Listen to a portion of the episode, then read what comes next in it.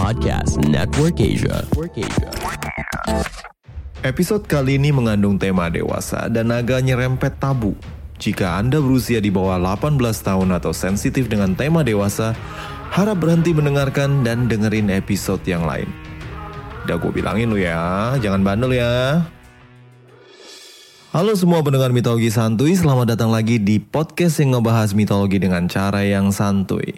Rasanya udah lama banget gue gak bikin cerita berlanjut dari satu tokoh mitologi. Setelah berbulan-bulan gue pindah-pindah ngebahas satu cerita ke cerita yang lain, akhirnya di episode kali ini gue akan lanjutin cerita tentang Theseus.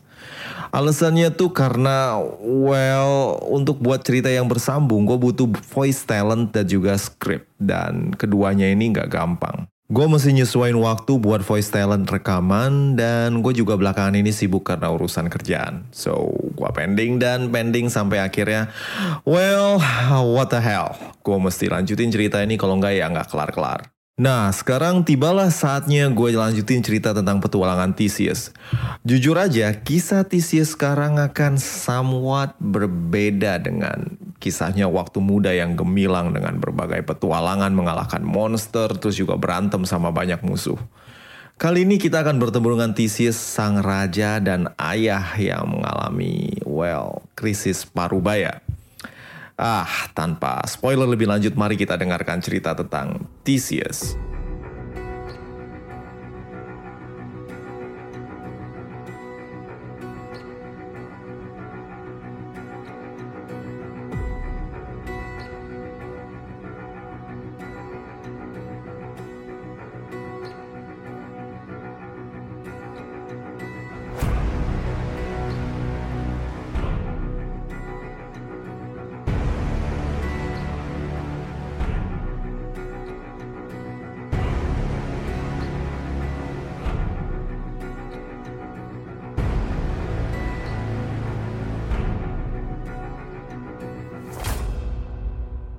Krisis parubaya adalah krisis yang dialami oleh siapa pun.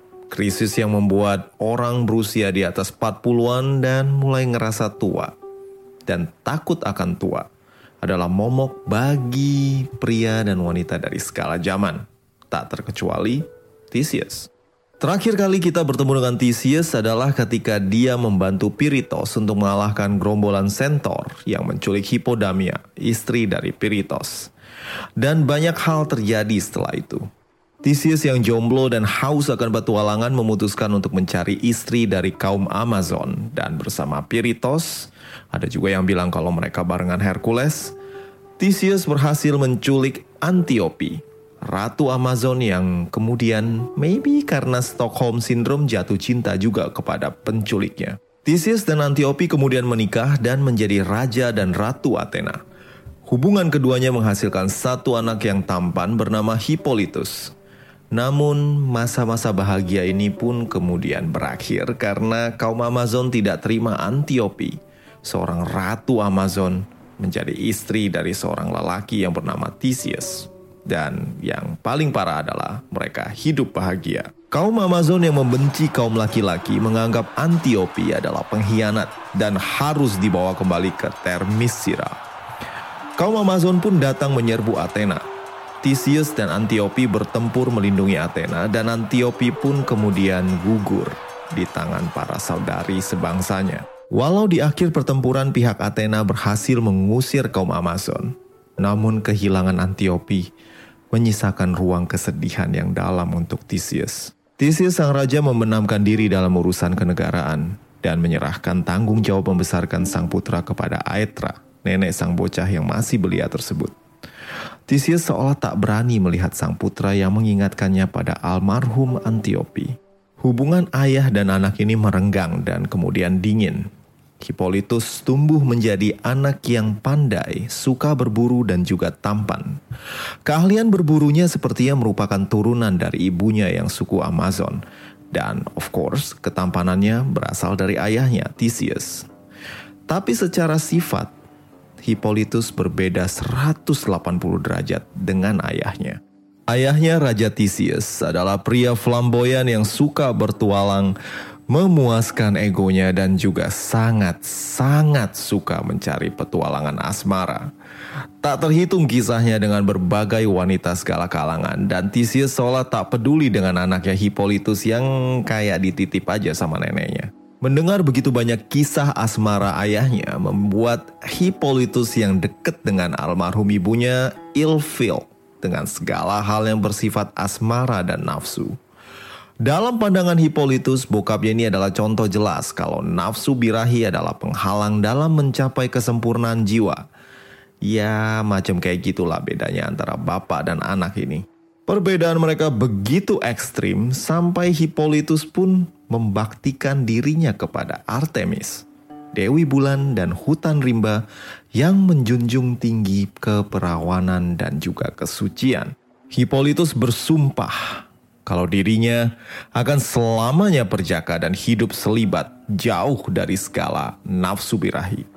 Ini berarti Hippolytus bakalan kagak pacaran, kagak nikah, kagak punya anak, dan stay single jomblo seumur hidup. Hal ini bikin Theseus pusing kepala karena lu gak bisa punya kerajaan yang langgeng tanpa keturunan kan? Nggak cuma Theseus yang pusing sambil negak panadol tiga biji, tapi Aphrodite, sang dewi cinta dan nafsu pun merasa kena tampar dengan keputusan si Hippolytus. Ketika Hippolytus dan pengikutnya pergi ke kuil Artemis untuk persembahan, sang dewi cinta pun turun untuk melihat sang bocah perjaka ini. Mana mungkin ada cowok yang bisa tahan nafsu birahi? Pakai-pakai sumpah jadi perjaka segala. Ada deh, semua cowok itu sama. Kagak ada yang bisa tahan sama lirikan cewek. Oh, tante. Hippolytus beda, tante. Eh, berani-beraninya ya lu panggil gua tante, Artemis? Lah, emang gue mesti manggil apa? Cici, kakak. Jelas-jelas lu angkatan babe gue. Ngapain lu di sini? Ngajak arisan? Uh-uh. No, no, no. Gue tahu lu lebih suka nongkrong di hutan sama rusa. Penasaran aja. Mau lihat anak Theseus. Oh, you mean my boy Hippolytus? Ah, I see. Lu ke sini karena dia pengen jadi perjaka. Back off, tante. This boy is mine. Heh, hati-hati ya lu kalau ngomong. Ini cowok belum tahu aja nikmatnya cinta. Kena selepet panah Cupid juga nagih dia. tante, tante. Kalau dia demen nafsu segala macem, dia kagak datang ke gue. Tuh, lu lihat, dia langsung ke kuil gue. Kuil lu yang banyak cewek seksinya aja dilengosin doang. Kata-kata Artemis yang sombong membuat Aphrodite ngamuk dan beranjak pergi. Dasar anak cowok gak fungsi. Lu lihat aja ya ntar. Cupid, sini lu. Ada tugas buat lu. Sebelum kita lanjutkan kisah Hippolytus, mari kita mundur sedikit untuk kenalan sama tokoh yang berperan penting dalam cerita ini. So, Theseus ini kemudian sadar kalau penerusnya si Hippolytus ini bakalan jadi jomblo vegetarian sumur hidup. Dan dia pun mulai mikir untuk nyari penerus kerajaan yang baru. Ya gimana? ngarep Hippolytus untuk berubah pikiran itu nggak mungkin karena dia somehow batu orangnya. Theseus yang sekarang berstatus duda ingin mencari teman hidup sekaligus kepengen punya anak lagi. Of course, Theseus bisa gampang aja nyari random cewek-cewek yang ada di Athena atau di mana pun. Tapi Theseus somehow seperti biasa nggak mau sembarangan cewek. Cewek ini harus lebih muda dan cantik agar dia bisa melahirkan anak yang sehat dan kuat. Dan inceran Theseus adalah Phaedra, adik dari Ariadne, cinta pertama Theseus yang ditinggalkannya di Pulau Naxos. Phaedra adalah putri Minos dan Pasiphae. Masih ingat kan sama mereka? Minos, Raja Kreta, dan Ratu Pasiphae yang um, nama sapi dan melahirkan Minotaur. Kakak Phaedra, Ariadne, adalah perempuan yang penuh dengan rasa petualangan dan kabur dari kereta dengan seorang pangeran Athena yang tampan dan juga pemberani. Fedra kecil dewasa sebelum umurnya. Dan dengan sejarah keluarga serta figur kakak yang dominan banget tentu bikin Fedra pengen kabur dari kereta. Konon, kecantikan Fedra tak kalah dengan Ariadne dan Theseus yang masih terbayang-bayang kenangan dengan Ariadne pun kemudian melamar Fedra. Pernikahan Phaedra dan Theseus merupakan pernikahan politik yang menyatukan hubungan Kreta dan juga Athena. Maklum, aksi masa muda Theseus yang membunuh Minotaur dan juga menculik Ariadne membuat Kreta bermusuhan dengan Athena. Tapi setelah kematian Minos di spa bikinan Daedalus di Sisilia, hubungan Kreta dan Athena membaik dan perdagangan pun kemudian berjalan normal. Fedra berusia jauh lebih muda dari Theseus yang sudah menginjak usia paruh baya. Fedra hanya beberapa tahun lebih tua dari Hippolytus dan tentu saja Hippolytus nggak suka dengan ayahnya nikah lagi. Tapi apa boleh buat? Lagian, Hippolytus bisa nafas lega kalau Theseus punya anak lagi dan dirinya bebas dari beban menjadi seorang raja. Pernikahan Fedra dan Theseus pun ternyata tidak seperti yang diharapkan oleh keduanya. Theseus sering pergi perang atau plesiran dan Fedra pun ternyata kagak cocok dengan Theseus yang ternyata lebih cocok jadi bapaknya daripada jadi suami. Belum lagi suasana Athena yang kering dan ramai, berbeda dengan kereta yang subur dan santai. Di tengah suasana inilah petaka pun tiba. Fedra pada suatu kali melihat Hippolytus pulang berburu. Sang anak tiri yang gagah dan juga tampan tersebut tampak begitu menarik dibandingkan dengan suaminya yang dingin dan cuek. Hippolytus yang kesehariannya berburu dan berkuda membuatnya lebih ideal menjadi pangeran impian ketimbang raja yang berkuasa. Suatu gelora panas timbul dalam hati Vendra yang mulai merasakan sesuatu yang berbeda ketika melihat Hippolytus. Sesuatu yang lebih pantas dirasakan oleh insan yang jatuh cinta tanpa ia sadari, panah Cupid telah menembus jantung Fedra dan membakarnya dengan nafsu tak tertahankan kepada Hippolytus. Balas dendam Aphrodite telah dimulai. Hari kian hari, Fedra pun kemudian menjalankan PDKT kepada anak tirinya yang tampan tersebut. Kala Theseus pergi untuk berperang dengan kerajaan tetangga, Fedra sering meminta Hippolytus untuk mampir mengunjunginya ya modus ngajak ngobrol atau minta dibeliin pisang goreng atau sekedar ngajak ngeteh demi ketemu aja. Tapi Hippolytus tak menanggapi ajakan si ibu tiri. Tiap kali diajak untuk ketemuan, Hippolytus hanya menjawab, Ah, sibuk. Mau bakar menyian buat Artemis. Um, besok aja deh. Mau latihan paduan suara buat Artemis. Um, ah, nggak nggak sempet.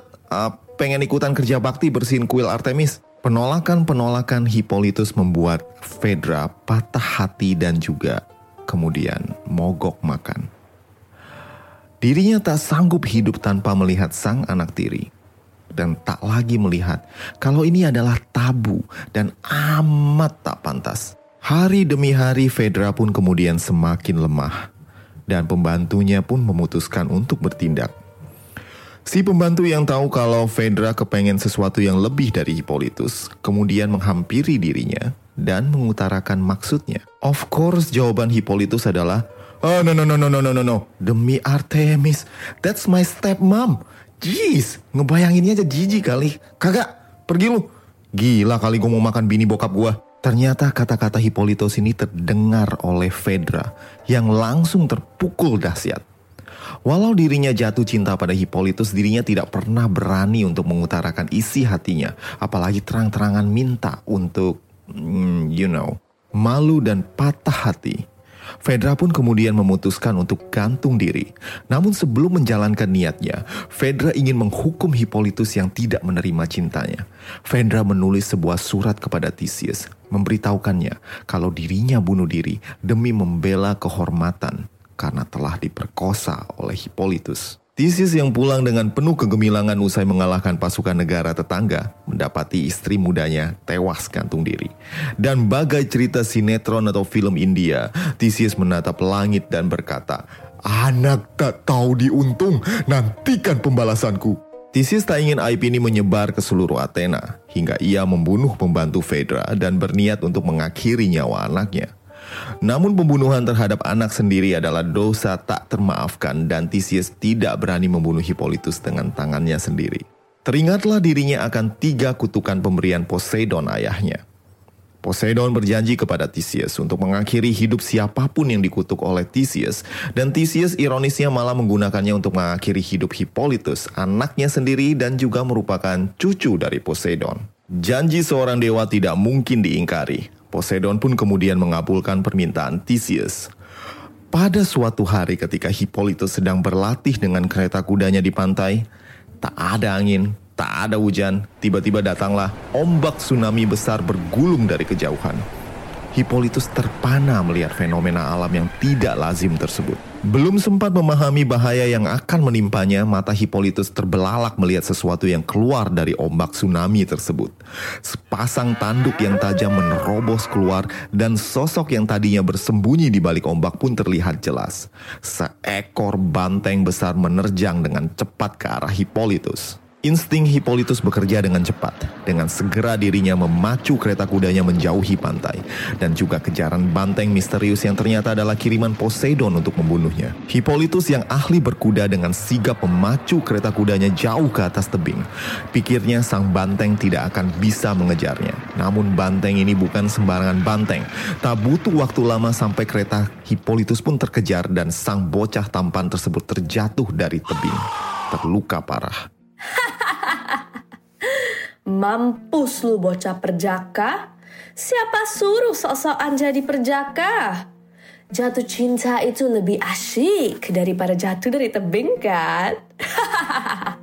Aphrodite tertawa terbahak-bahak melihat Hippolytus yang sekarat. Sementara itu Artemis melihat Hippolytus dan berusaha untuk mengobatinya, namun sadar bahwa tindakannya sia-sia. Kutukan Theseus tidak bisa dibatalkan dan apa yang ia bisa lakukan hanyalah memperpanjang nafas Hippolytus sementara. Cukup untuk memperbaiki hubungan ayah dan anak. Artemis pergi segera menemui Theseus yang telah menerima kabar tentang kecelakaan yang menimpa Hippolytus. Theseus hanya menanggapi dengan dingin tentang kabar buruk tersebut. Baginya, Hippolytus yang berani menodai ibu tirinya layak mati dan kematiannya memang telah diharapkan. Theseus goblok. Theseus terkejut mendapati Artemis dengan busur peraknya muncul di hadapannya. Bini lu mati bukan gara-gara ulah Hippolytus, tapi karena dia udah nggak tahan nafsu dan ingin Hippolytus tidur sama dia.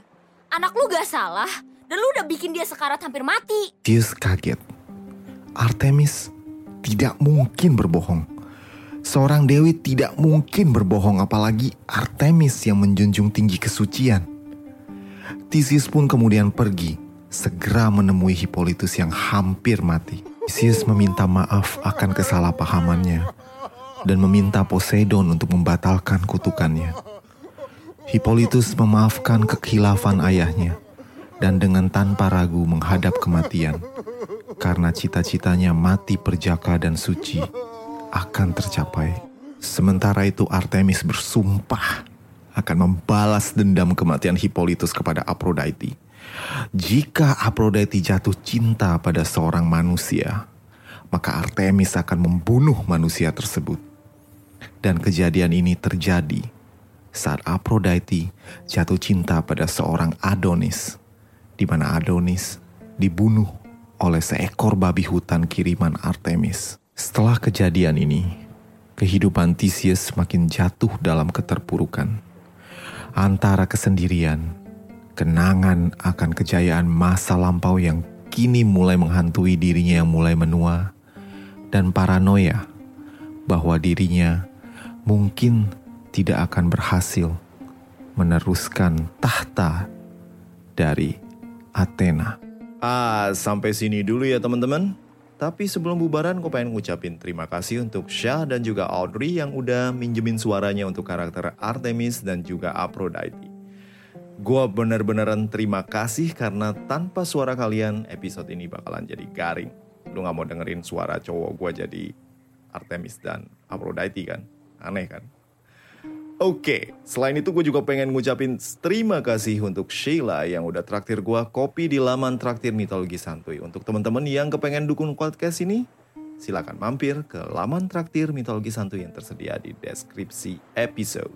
See you and ciao! Pandangan dan opini yang disampaikan oleh kreator podcast, host, dan tamu tidak mencerminkan kebijakan resmi dan bagian dari podcast Network Asia. Setiap konten yang disampaikan mereka di dalam podcast adalah opini mereka sendiri dan tidak bermaksud untuk merugikan agama, grup etnik, perkumpulan, organisasi, perusahaan, perorangan, atau siapa pun dan apa pun.